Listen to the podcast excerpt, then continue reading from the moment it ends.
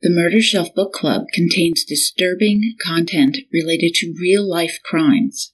Listener discretion is advised. Ronnie could not understand how such awful things could keep happening to his mother. How much more could she take? Everything would be fine, he told her. The house could be repaired. The insurance would pay. It would just take time. This was not a disaster, only a setback. From Death Sentence, the true story of Velma Barfield's life, crimes, and execution by Jerry Bledsoe. Cuddle up a little closer, lovey mine. Cuddle up and be my little clinging vine. Like to feel your cheeks so rosy. Like to make you comfy, cozy. Well, welcome back, Murder Bookies. I'm your host, Jill. This is my first episode of my trilogy on Death Sentence, the true story of Velma Barfield's life, crimes, and execution by Jerry Bledsoe, episode sixty-three, Broken Hearts and Hearths. A few exciting developments I wanted to share with you. I am now on Patreon. Now you can support the podcast, and better, join me on a Zoom the first Thursday of each month, seven p.m. Eastern Standard Time. Our first was so much fun. Yep, it was last week. Spending time with you on the books, the cases, updates, and all things true crime, it's really the best. It is our own little piece of the world to connect with, and I can share some real insider information with you. So please, join me, join Patreon. The link is www.patreon.com backslash Murder Shelf Book Club. Couldn't be easier than that. Oh, and if there's some huge break in true crime or something exciting, we will do a live Zoom. So be on the lookout for that too. I want to thank you for everything that you have done to help the podcast grow, because we have really seen some significant growth. You are awesome, Murder Bookies. Now I want to tell you a little bit about our author, Jerry Bledsoe. He has been writing in true crime forever. He was born in Danville, Virginia in nineteen forty-one, and then grew up in Thomasville, North Carolina. After three years in the Army, he became a newspaper reporter. And then for more than twenty years, he was a featured columnist in the Greensboro and Charlotte areas. He was a contributing editor to Esquire when he began writing his books. His seventh, Bitter Blood, became a New York Times number one bestseller, and it was made into a C B S miniseries. So he and his wife, Linda, now live near Asheboro, North Carolina. And what a treasure trove Jerry Bledsoe's books are. So definitely read this one, Death Sentence, on this really rare type of serial killer. Now, we are a book club, so I want to get into our snack and drink. On Taste of Home, I found a perfect Southern appetizer to bring to book club today. A loaded pulled pork cupcake recipe. And as usual, it is really simple. Shredded hash brown potatoes, which you line cupcake tins with. Cook them, then you add your shredded pork, your Colby Monterey Jack cheese, sour cream, bacon, a bunch of spices, and you put them in the cups. And then you have to pop them in the oven for like twenty-two minutes.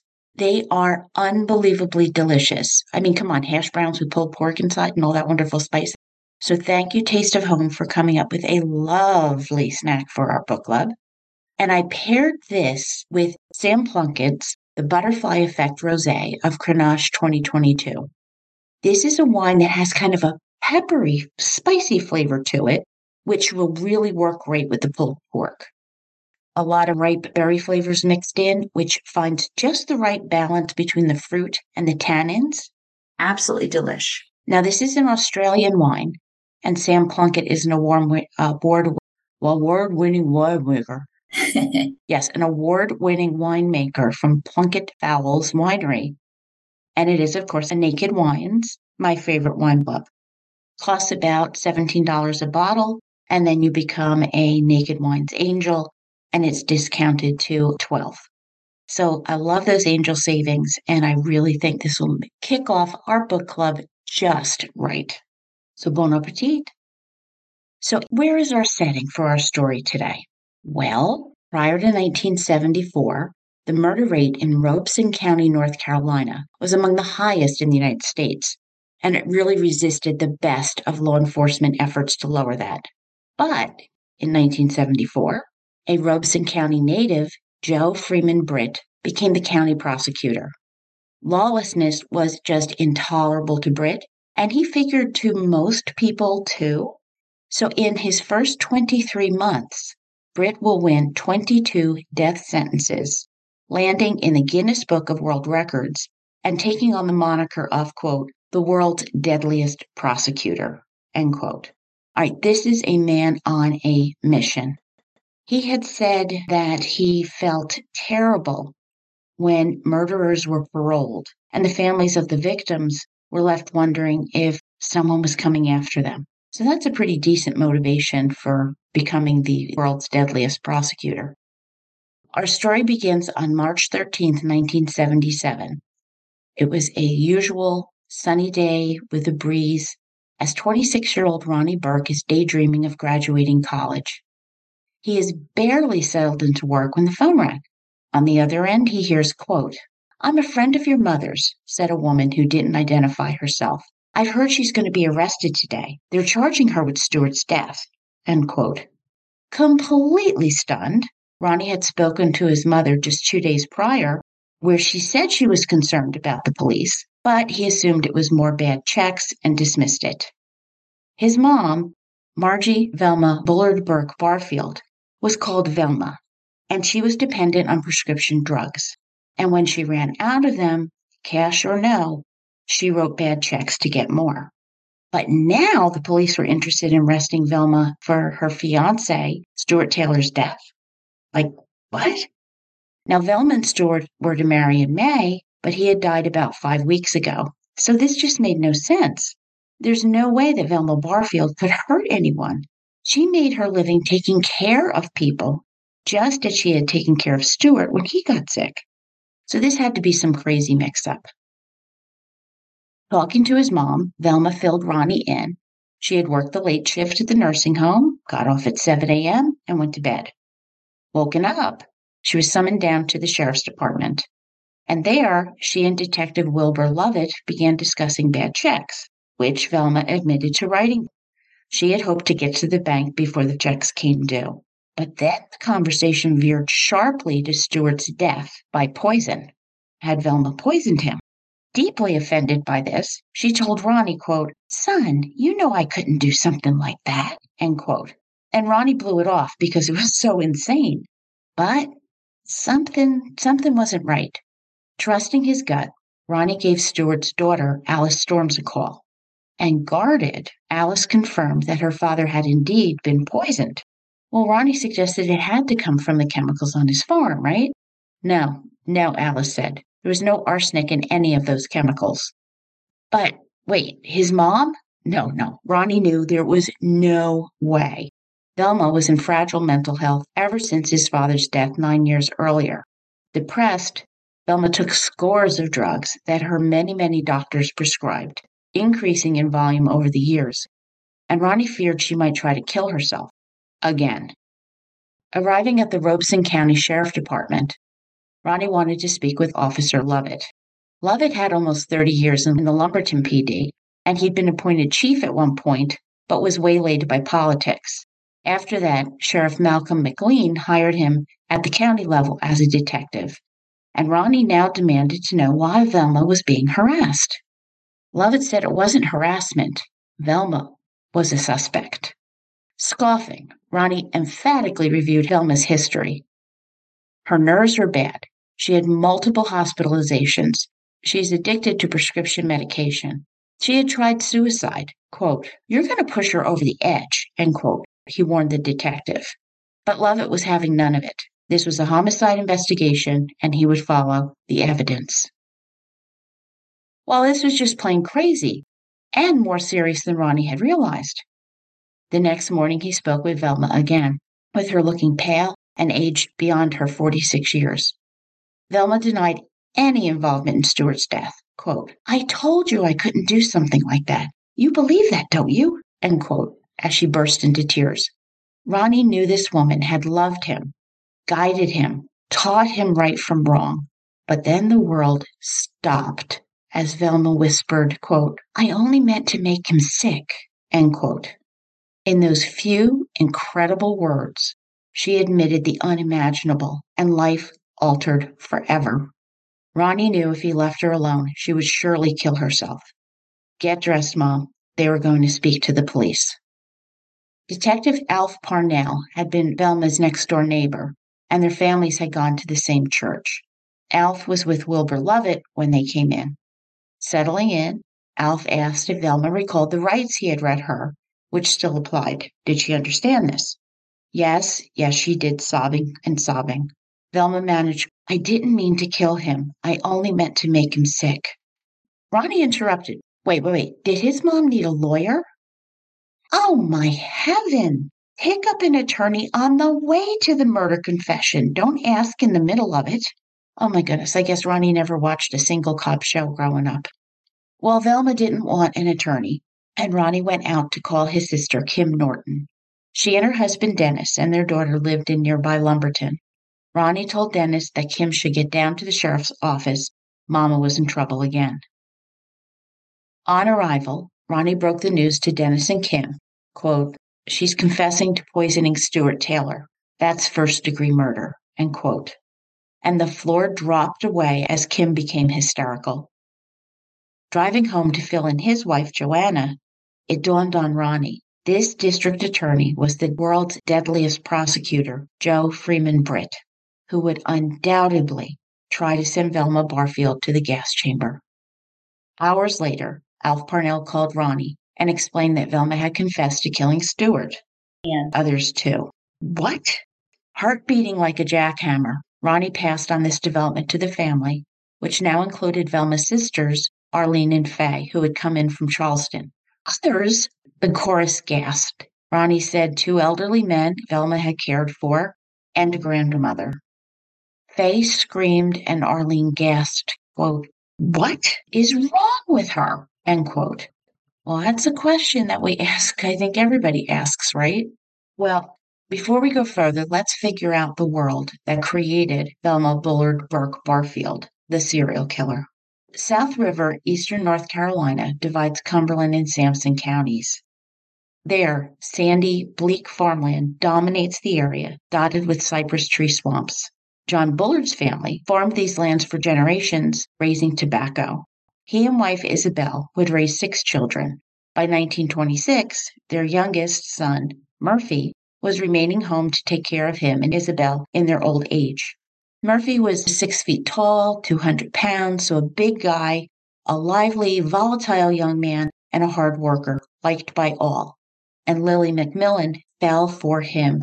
They eloped on July twenty-seventh, nineteen twenty-nine, several months before the stock market crash would usher in the Depression. The home Lily moved into was sparse, next to a small creek that provided the grist mill power, the economic epicenter of the town. Their small home, with unpainted wood plank walls and a leaky roof, had a kitchen that was accessible only by walking out the back door through the porch. All right, so that's interesting. Flies and mosquitoes were a nuisance with unbearable heat in the summer, and a single brick fireplace provided warmth in the winter. But Lily was thrilled to have her own place, even if they were sharing it with John and Isabel. First came son Olive, then their daughter, Margie Velma, called Velma, born on October thirtieth, nineteen thirty-two. John Bullard would pass in February of nineteen thirty-six, and Murphy's mother, Isabel, about a year later.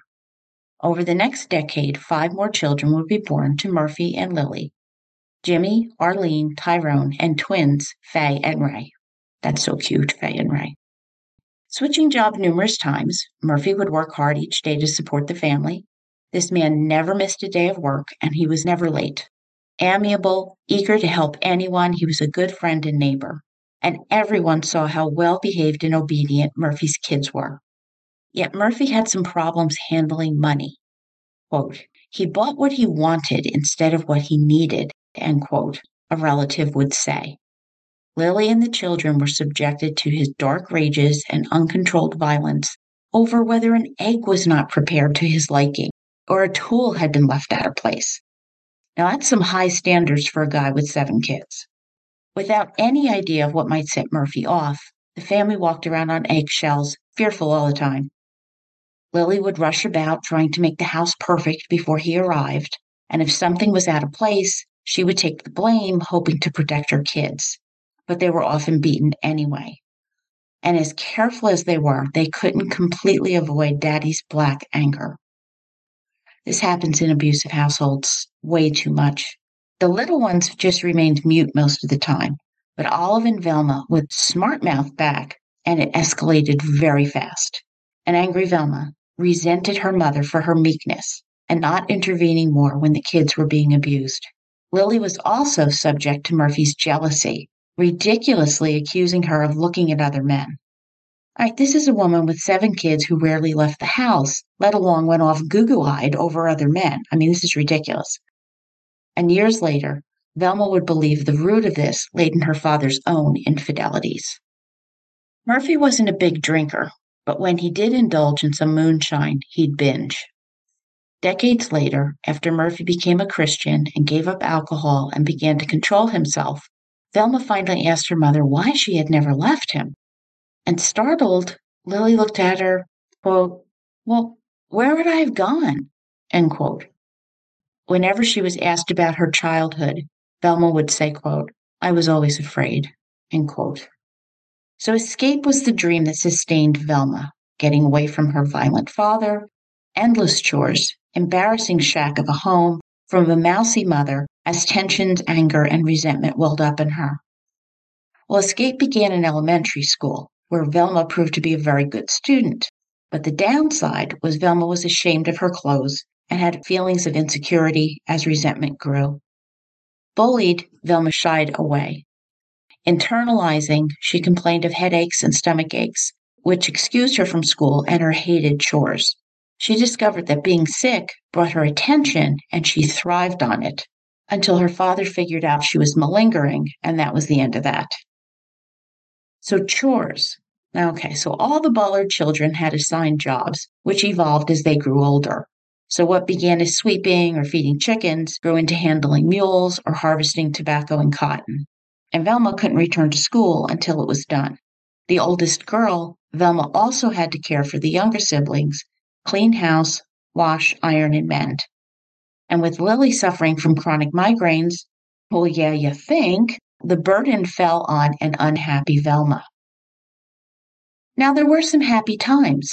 Murphy and the kids would play baseball, and he just seemed to come to life, enjoying the fun, a totally different person in Velma's eyes. He taught the kids to swim at the mill pond, mostly by dumping them in the deep end and letting them fend for themselves. But at times, her father would call her sugar or honey and hug her and tease her kindly. She loved these moments, craving his attention. Her best memory, having taken a drive into Fayetteville, she was window shopping and her eyes just went wide. The mannequin, and guys, this time it was actually a mannequin, had the most beautiful pink dress on she had ever seen. And to her shock, her daddy pulled out the cash and he bought it for her. But the abject joy she would never forget. Giddy, anticipating showing it to her mom, Velma was deflated when Lily commented, quote, that ruffle's going to be awfully hard to iron, end quote. Oh, I, I, I really do feel for Velma. This is not easy. She's not having an easy time of it. Deciding that they should rent a house closer to Murphy's job, Velma was uprooted in a new town, knowing no one. In the ninth grade, almost fifteen years old, her grades began to suffer, save for one shining grace, basketball. Velma was good. I mean, she was really, really good. She made the team, staying after school to practice. And just as the season was about to begin, that's when Lily gave birth to Ray and Faye, the twins. And now Velma was needed at home and had to drop out of school entirely. Bitter, disappointed, her resentment in her mother grew exponentially. Now, next door to the Bullards lived the Burkes in a much nicer white home with French doors. Son Thomas Burke was a year older than Velma, tall, lean, shiny black hair, and big jug ears. He paid attention to a very self-conscious, surprised Velma. Thomas was easygoing and made her laugh. Now, Murphy immediately banned Thomas from the house. No dating until Velma was sixteen. And at sixteen, Murphy still said no, but Thomas was persistent. Eventually, Murphy grudgingly permitted them to date, but with really firm restrictions, like a ten p.m. curfew. One minute late, there'd be a violent tirade. But Thomas and Velma started going to movies and drive-ins like normal teenagers. Thomas was a senior, Velma a junior, and he was really tender towards her, something seventeen-year-old Velma craved deeply. After a movie one night, Thomas suggested they should get married. Impossible, said Velma. Her father would never allow that. Thomas then said, well, they could elope and go to South Carolina, where there was no waiting period or parental consent needed, and Murphy would just have to accept it then. And this is exactly what they did on December first, nineteen forty-nine. Yeah, but Murphy still has to be told. Yeah. Well, several days later, Velma told her mother, hoping that she would tell Murphy for her. Only Lily said, ah, no, no, no, this is this is your news to tell. And after a sleepless night of nerves, the next morning, Velma blurted out, quote, Thomas and I got married last Thursday night, end quote. All hell broke loose, far worse than anything Velma had imagined, with her father threatening an annulment, yelling and throwing furniture. The anger spilled over into a fight with her brother Olive, and Murphy left in a fury. The anticipation was terrible. Finally, hours later, Murphy returned drunk. He ordered Lily to pack his things. He was leaving. No one cared about him. It didn't matter what he thought or wanted. They were all against him, and he plopped down crying, with everyone shocked. Murphy? Crying? Well, the spoiler is Murphy doesn't leave. Velma packed her things and went off with Thomas and his father. So Thomas drops out of school and secures a job, with Velma nestling down to being a housewife. Very soon she was pregnant, and she gave birth December fifteenth, nineteen fifty-one, to Ronald Thomas Burke, who we've already met. Swept away, crying with happiness, she held her baby boy and cooed at Ronnie. A year later, Kimberly Marie was born. Velma swore that her children would have a positive and happy childhood. No screaming, no beatings. They would be treated with respect. And the family went to church, never missing a Sunday. She read to her children, probably one of the biggest gifts that she could give to them, instilling into a child a love of reading early. The whole world opens for them. As her kids began school, Velma served as class mother and was there for every party, field trip, and special event. As Thomas began making more money, they moved into a nicer home with a big backyard in Parkton, North Carolina, which became the family gathering spot, with Detective Alf Parnell living next door, his twins becoming friends with Ronnie and Kim. Velma taught a children's Sunday school class, worked at a volunteer with the church youth groups, while Thomas was an usher. They went to the movies, they bowled, played miniature golf, and of course basketball. They spent weekends at the beach and were really enjoying life. In early nineteen sixty-three, Velma experienced some hemorrhaging and was diagnosed with fibroid tumors in her uterus. So since she and Thomas had decided their family was complete, the hysterectomy was given a go. But following the surgery, Velma was never the same. Depressed for days, edgy, anxious, she snapped at the kids and Thomas and then felt guilty. She stressed over her weight, which was like one hundred twenty-five pounds or fifty-seven kilograms, which is normal, but she took diet pills anyway, becoming edgier and more high-strung. Then she would yo-yo diet and then binge on eating desserts, and then felt pathetic for doing this to herself. Spending sprees came next, as she began the lifelong habit of passing bad checks, and she would beg the businesses to give her a chance to pay them back. As the kids turned twelve and thirteen, a series of things seemingly unrelated occurred. First, out of the blue, Thomas left a note. He'd had a falling out at work, and he'd gone to Florida to try to find a job. He what? A stunned and deeply hurt Velma tried to grasp how her husband could just take off like this. While on his return, he did manage to get his job back at Pepsi, but making up with Velma was going to be far more complicated. Now, Velma began having some bad back pain, and she was prescribed pain pills. This was about the time that Thomas joined a civics group called the J Cs, and this was the first time since they'd married that he'd taken on some kind of solo endeavor and occasionally would leave Velma and the kids alone at night. And Velma took a day job at Belk's department store. Driving there one day, Velma blacked out, causing a car accident, and she had no idea what happened. But Thomas had a theory. She had just taken too many pills. And this was kind of the beginning of that. Now, in nineteen sixty-three, the F D A approved a new drug, maybe you've heard of it, called Valium, for relieving stress and anxiety. And overnight, it became, quote, the most widely prescribed drug in the world, but nobody was aware then of the dangerous side effects it could produce, end quote. Sounds kind of like another Oxycontin. That summer, Thomas hired a builder to begin working on a three-bedroom home for the Burke family, with everyone delighted. But one night, when Thomas was driving home to the new house from a J C event, he crashed the car. Knocked out, concussed, he suffered from multiple lacerations. Velma believed the cause was Thomas's drinking. Thomas, of course, denied it. After watching the binge drinking her father did as a child, Velma had zero tolerance for alcohol. To drink was to let the devil come inside. She had admired Thomas so much when they were dating because he hadn't been into sneaking beers. Thomas had never wanted to go out with his buddies and drink and carry on. He had been devoted to his family, work, and church for the last fourteen years. When Velma realized that Thomas was having a beer with his J C buddies, she was horrified. Thomas thought she was overreacting. Why couldn't he relax and have a beer? He worked really hard. He was supporting the family. Friction escalated, arguments ensued, and their happy family life began deteriorating even before they'd really gotten moved into their new home with an eighty dollars mortgage. eighty dollars. Velma was deeply worried about the church congregants finding out Thomas was drinking, so Thomas decided to go to church less, causing more arguments. Both became entrenched in their positions, his manly independence and her self-righteousness.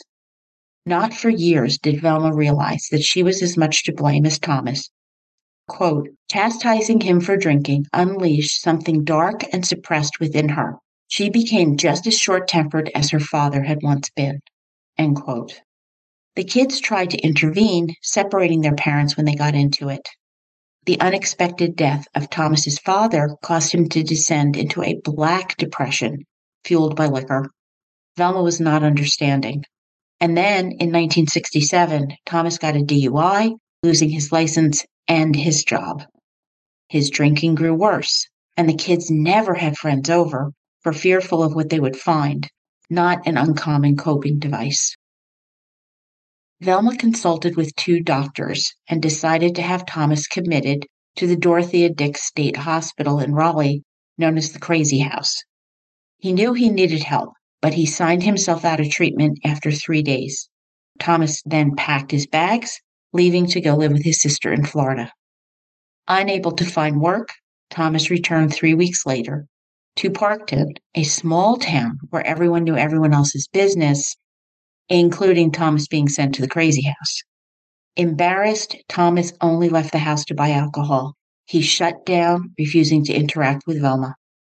Critical mass was hit when she suddenly collapsed on the kitchen floor, with Ronnie unable to wake her. Taken to the hospital by Grandpa Murphy, Velma was having a nervous breakdown. She was given vitamin shots with sedatives and remained in the hospital for a week. Advised to get marriage counseling, she was then prescribed tranquilizers. Velma refilled them until she was cut off, and then went to another doctor as the era of doctor shopping began. Valium and a barbiturate sedative were added to her prescription cocktail.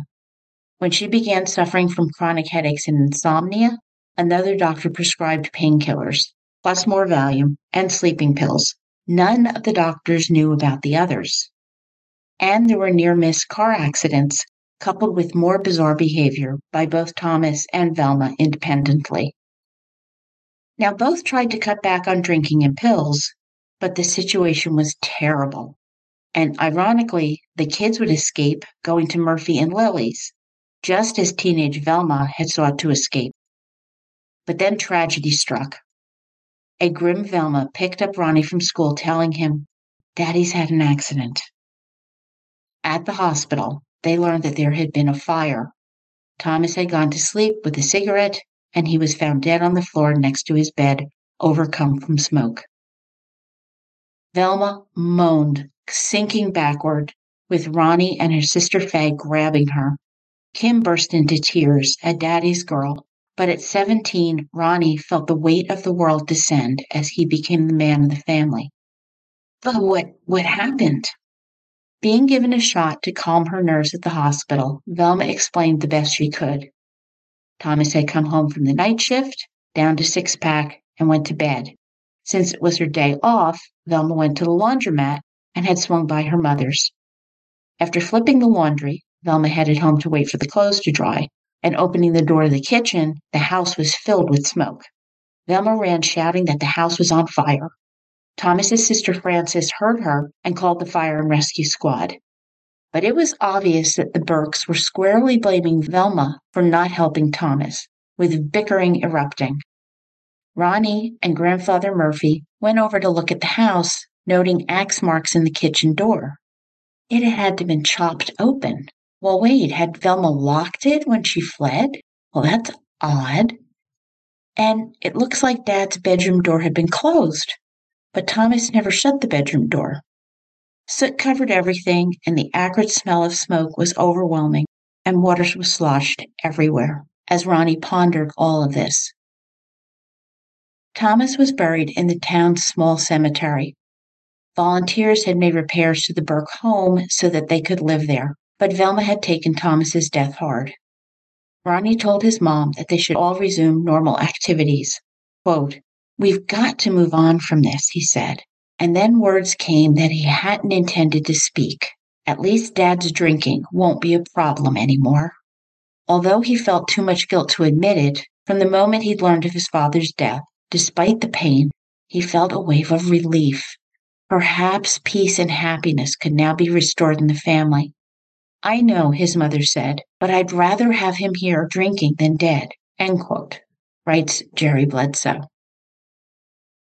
Hoping that Velma could put the drugs behind her, with the source of her discord and anger gone, Ronnie helped her to pay the bills, file for Thomas's life insurance, and continue the repairs. And Kim just cried. But Velma continued pill popping to cope. It impacted her behavior. She was slurring, restless, inattentive. She was also addicted to Valium. Now, Valium is viewed as a harmless feel-good drug. Anyone with a vague problem could get a prescription, and by nineteen seventy-five, seven billion pills were prescribed, one out of twelve in the United States taking it. Not until nineteen eighty-five, so we're talking a decade later, would alarm bells ring, and by then, First Lady Betty Ford would be addicted too. Doctors would learn that Valium accumulates in the fatty tissues, creating a tolerance with the body demanding larger and larger quantities to achieve the same effect. The side effects included drowsiness, lethargy, slurred speech, loss of coordination, disrupted concentration, memory, and sexual desire. The effects on the addict were even worse.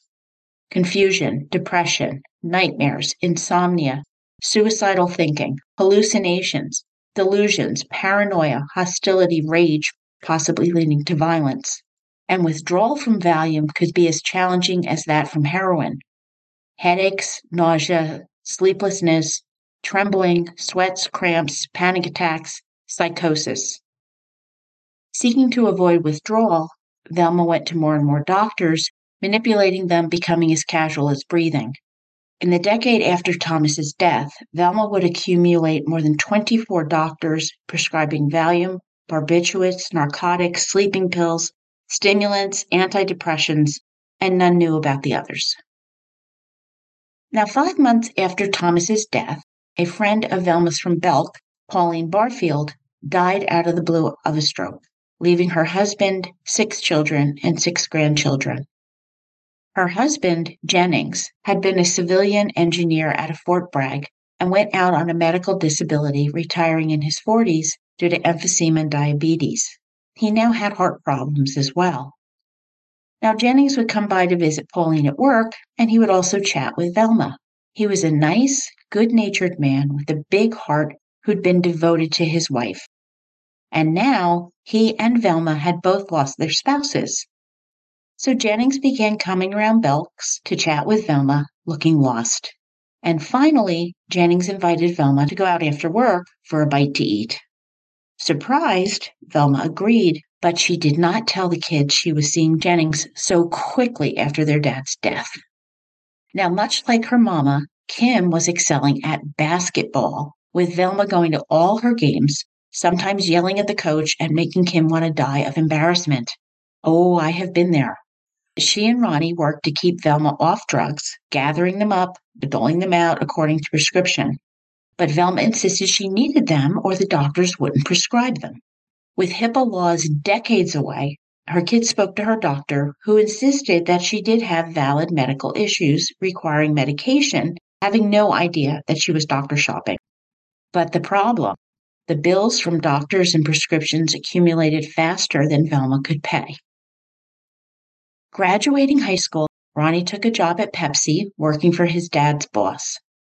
One day, his supervisor approached, the bearer of bad news. Gently, he told Ronnie that his house had burned. Again. What the hell? The smell of smoke was strong when Ronnie got to the scene, seeing Velma, Jennings Barfield, and his daughter Nancy. This time, the damage was far more extensive. Everything was gone. Faulty electrical wiring in Ronnie's room was the ignition point. How could all this terrible stuff happen to his mom over and over again? How much more could she take? Ronnie agonized. But Velma reassured him the insurance would pay. It would just take time. It's only a setback. By spring, neighbors saw that Velma was now seeing Jennings Barfield, two lonely friends comforting each other. But Ronnie and Kim were taken aback when Velma announced their engagement. While Velma would later say she never loved Jennings and only felt sorry for him, she now proclaimed her love. Kim was outraged. Her dad wasn't dead a year, a rift opening between mother and daughter. Kim was also concerned for Jennings. Did he realize the amount of pills Velma took? Well, Jennings reassured her that he and Velma would handle anything that came along, spoken like a smitten man. And the flip side to this was, Ronnie hoped this new marriage would bring his mother's drug use under control.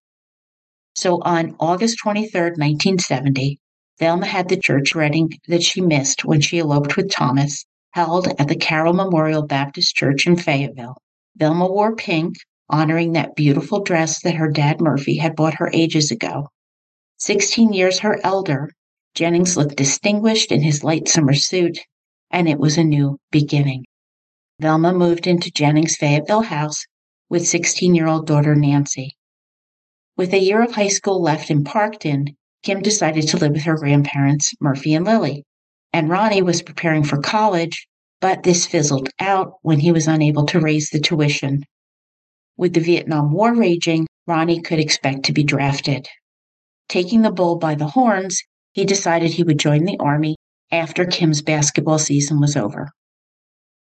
It was a complaint of migraines that sent Velma to Jennings' doctor, Dr. Warden, to get prescriptions. A month later, Jennings brought her into the emergency room, with the doctor noting Velma was unable to walk, talk, her pupils dilated. It was an overdose. The next day, Jennings drove Velma to her parents' house. He had no idea what to do with her, and he wished he'd listened to Kim. Ronnie had a series of long talks with Velma. If she wanted this marriage to succeed, she had to get herself under control. And Velma vowed to try harder. And she went home with Jennings. But she wasn't in the clear.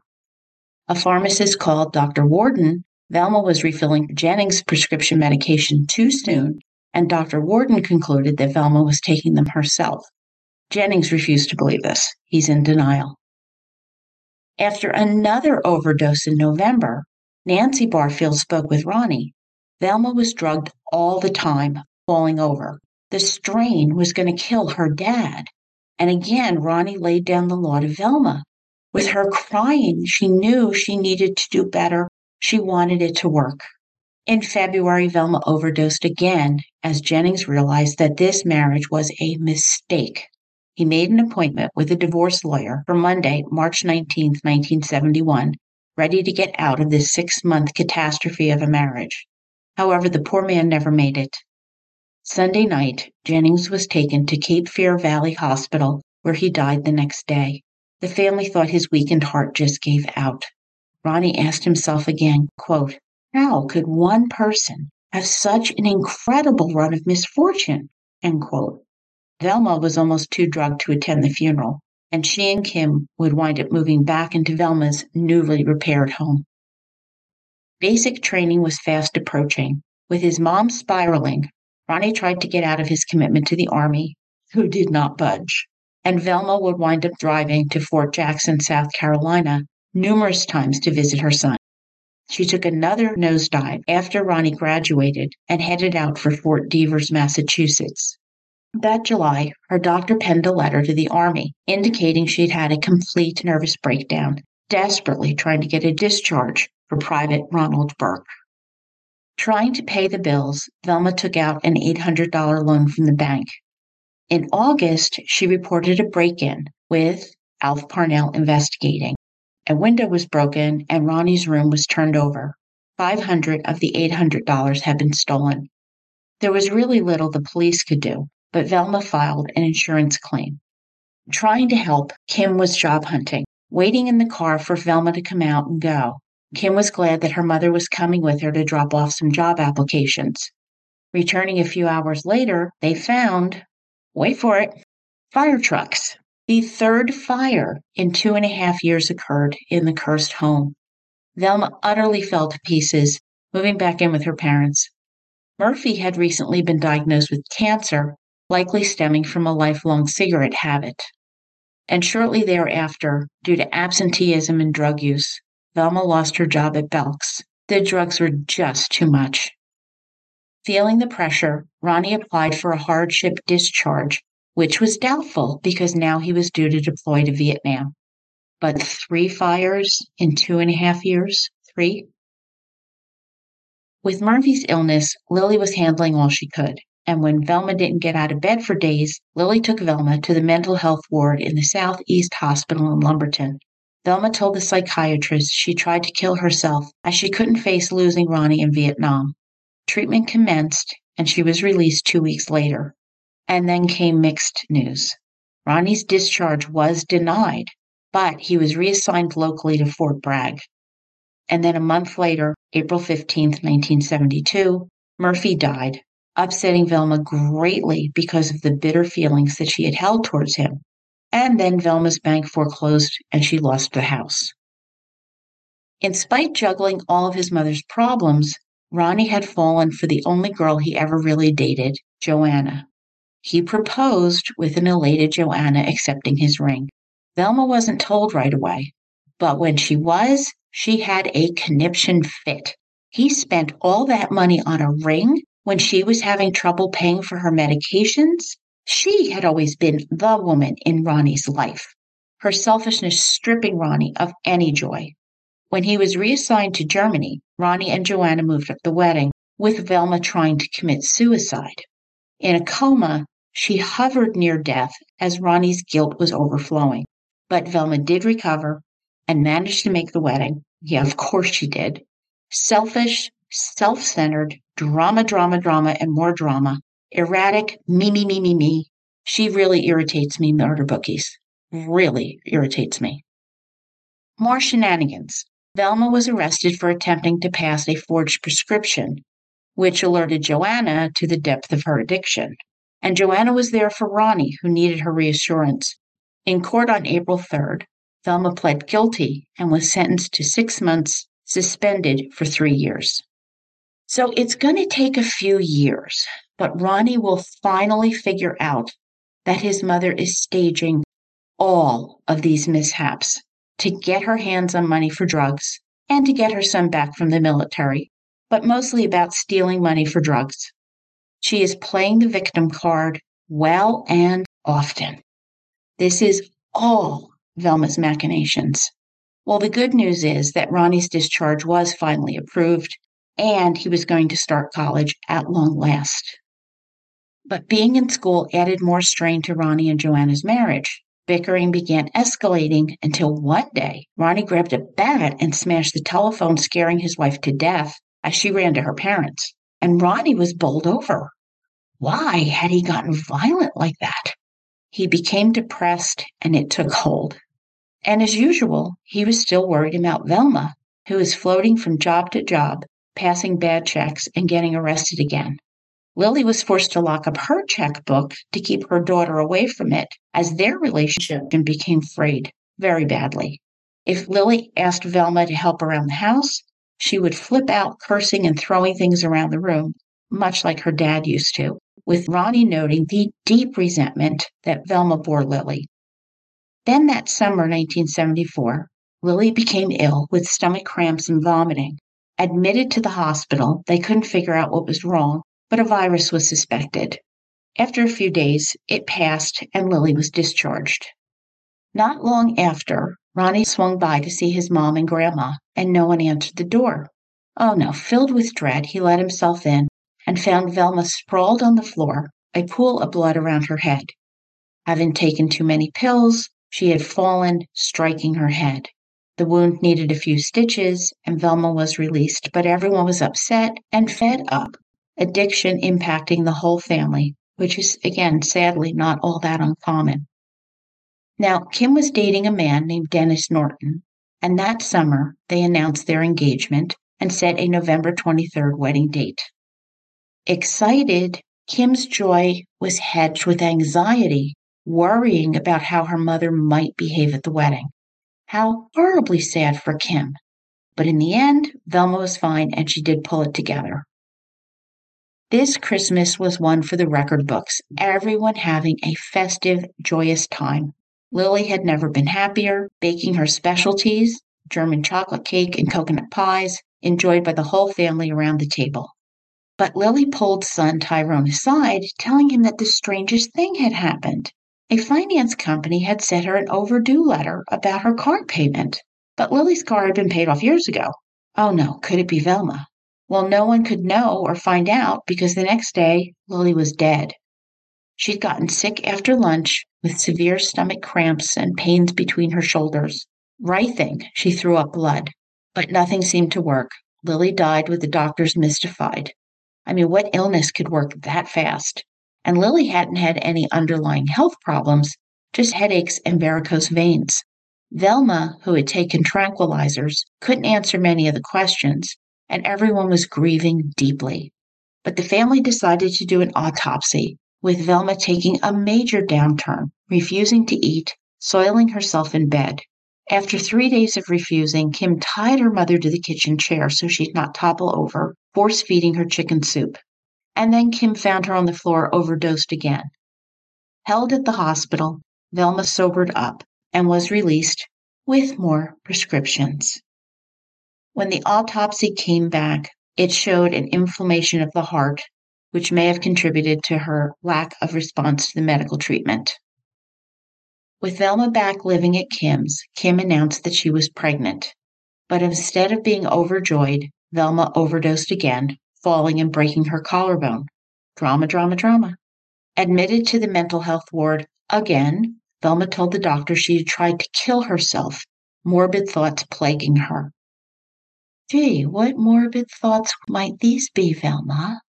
Hmm. And the next drama.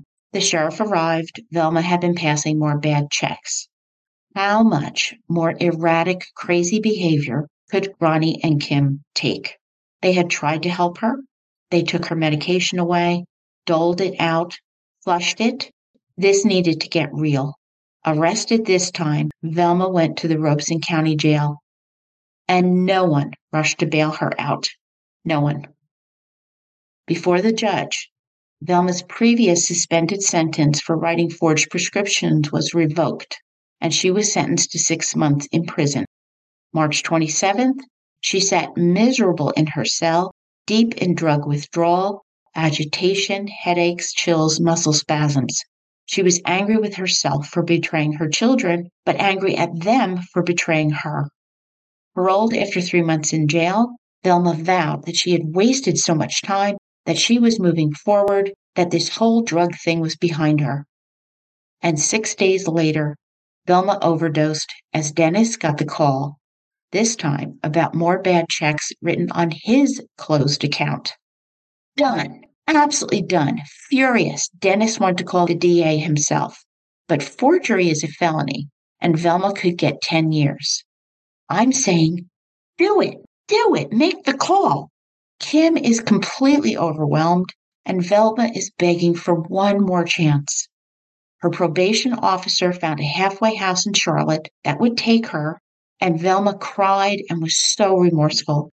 She only wanted to see her grandbabies because she knew that Joanna was pregnant now, vowing and promising real change. They all took her back in. And what a mistake that would be. But believe it or not, Velma did do better. I was surprised too. She did. She found work taking care of an elderly woman who provided a room, meals, and a small salary. When the elderly woman moved to the nursing home, Velma went to work for ninety-four-year-old Montgomery Edwards, who suffered from diabetes that had left him legless and sightless. His eighty-four-year-old wife, Dolly, she had cancer, but that did not stop her opinions. And now Kim, being pregnant and on leave, would come by, visiting with Dolly, Montgomery, and her mom, who was doing better. No overdoses. One day, Kim found a man, Stuart Taylor, Dolly's nephew, visiting with Velma. In his fifties, with gray-streaked hair, Stuart was separated from his wife, and he asked Velma out, and they were really enjoying themselves. But then Stuart and his wife began trying to work things out, which really irritated Velma, but she really did understand. With Montgomery getting worse, Dolly was becoming critical of Velma's work ethic and thoroughness. Their interaction reminded Ronnie of Velma's squabbles with Lily. And then in January nineteen seventy-seven, Montgomery suddenly declined, dying in the hospital at ninety-five years old. A few weeks later, Dolly started feeling poorly, vomiting, and developed diarrhea. Getting worse, their son Preston took Dolly to the hospital, and she died after three days in intensive care. With both Edwardses gone, concern mounted. Where would Velma live, and how would she cope? In just over a year with the Edwardses, Velma had not had a single overdose. Living with others, taking care of them, gave Velma purpose, and purpose allowed her to control herself, reducing her drug use. Well, this resolved itself because a week after the funeral, on Velma's minister's recommendation, Margie Lee Pittman called. Her mother, Record Lee, age seventy-six, had fallen, breaking her leg. John Henry Lee, who was eighty, could not handle Record alone. So they hired Velma, and a week later, she was running the roost. She cooked, she cleaned, she bathed Record, and the Lee daughters, Margie Pittman and Sylvia Andrews, were thrilled. But Velma was not thrilled, however. Record Lee got on her nerves badly, bickering with her husband to the point Velma took her meds and went to lie down in her room. Then Record noticed a returned check from the supermarket that she didn't recognize. Calling the sheriff, they had no leads or suspects that he could suggest. Uh-huh, yeah, you see where this is going. A few weeks later, on April twenty-seventh, John Henry Lee was sick and vomiting out of the blue. By eight a.m. the next day, Velma called the ambulance, and the medics were unable to get a blood pressure. But after four days in intensive care, John Henry began to improve. Released on May second, nineteen seventy-seven, thankful to be alive, Margie and Sylvia went over to celebrate, with Velma serving ice cream and cokes. But throughout May, John Henry had ups and downs, some days vomiting, some days with diarrhea, cramps, and cold sweats, and his weight was dropping. Velma was attentive and considerate, caring and sweet, and Margie and Sylvia felt lucky that she was there.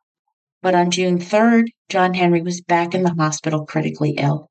Margie described the last time she'd seen her dad. Quote, "It was late. He was blue up to here," drawing a line across her chest with her finger.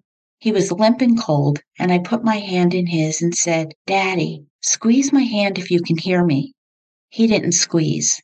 So I said, 'Daddy, blink your eyes if you hear me.' And his eyes were locked open. With the greatest effort, they came down so slowly, then flew open again." End quote. A short time later, John Henry Lee died. Velma helped to comfort the family, garnering heartfelt thank yous from the Lee daughters for her tender care of their parents. They even gave Velma a small bonus in appreciation. And would Velma stay on with their mom on record? Well, of course she would. And a few weeks later, Stuart Taylor showed up. After eight months of trying, his marriage was over. He was back, and Velma smiled. Velma didn't know it, but Stuart Taylor would be her final victim. Stuart Taylor was born and bred in Robeson County, growing up with five siblings on a tobacco farm. At eighteen, he married Leola Bentley, who had grown up next door. Their daughter Elizabeth Ann was born, and Alice following two years later. At thirty, Stuart and Leola moved into a nice home with three bedrooms, but no bathroom.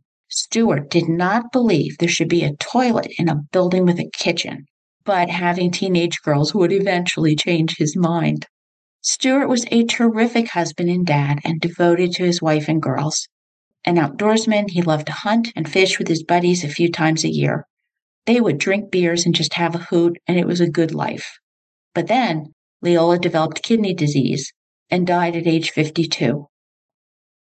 Utterly crushed, Stuart was lost and began binge drinking to numb the pain.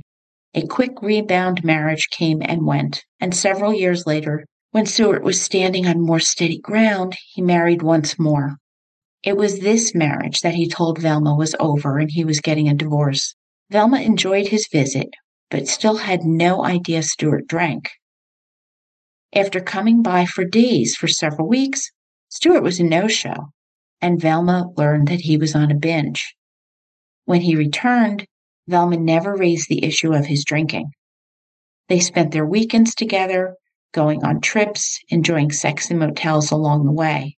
While Velma attended church, being the perfect parishioner, she soon got Stuart to join her, so she's very much keeping up appearances at the church.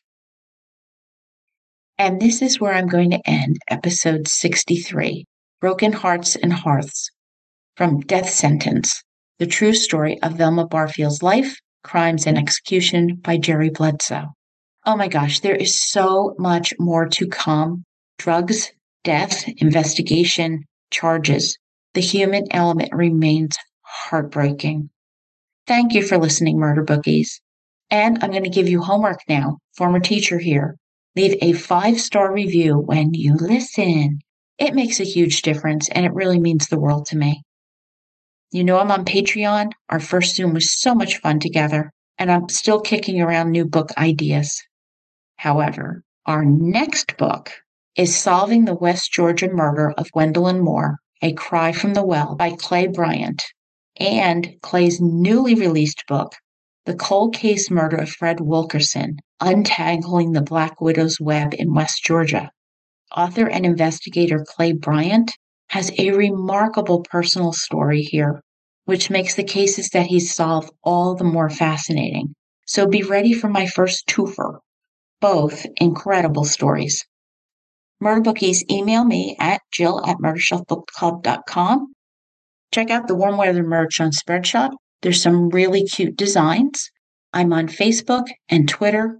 Lock your doors and windows and trust your guts, Murder Bookies. I see you as you hear me. Written and produced by Jill, all rights reserved. Music by Carl Hosena and lyrics by Otto Harbach.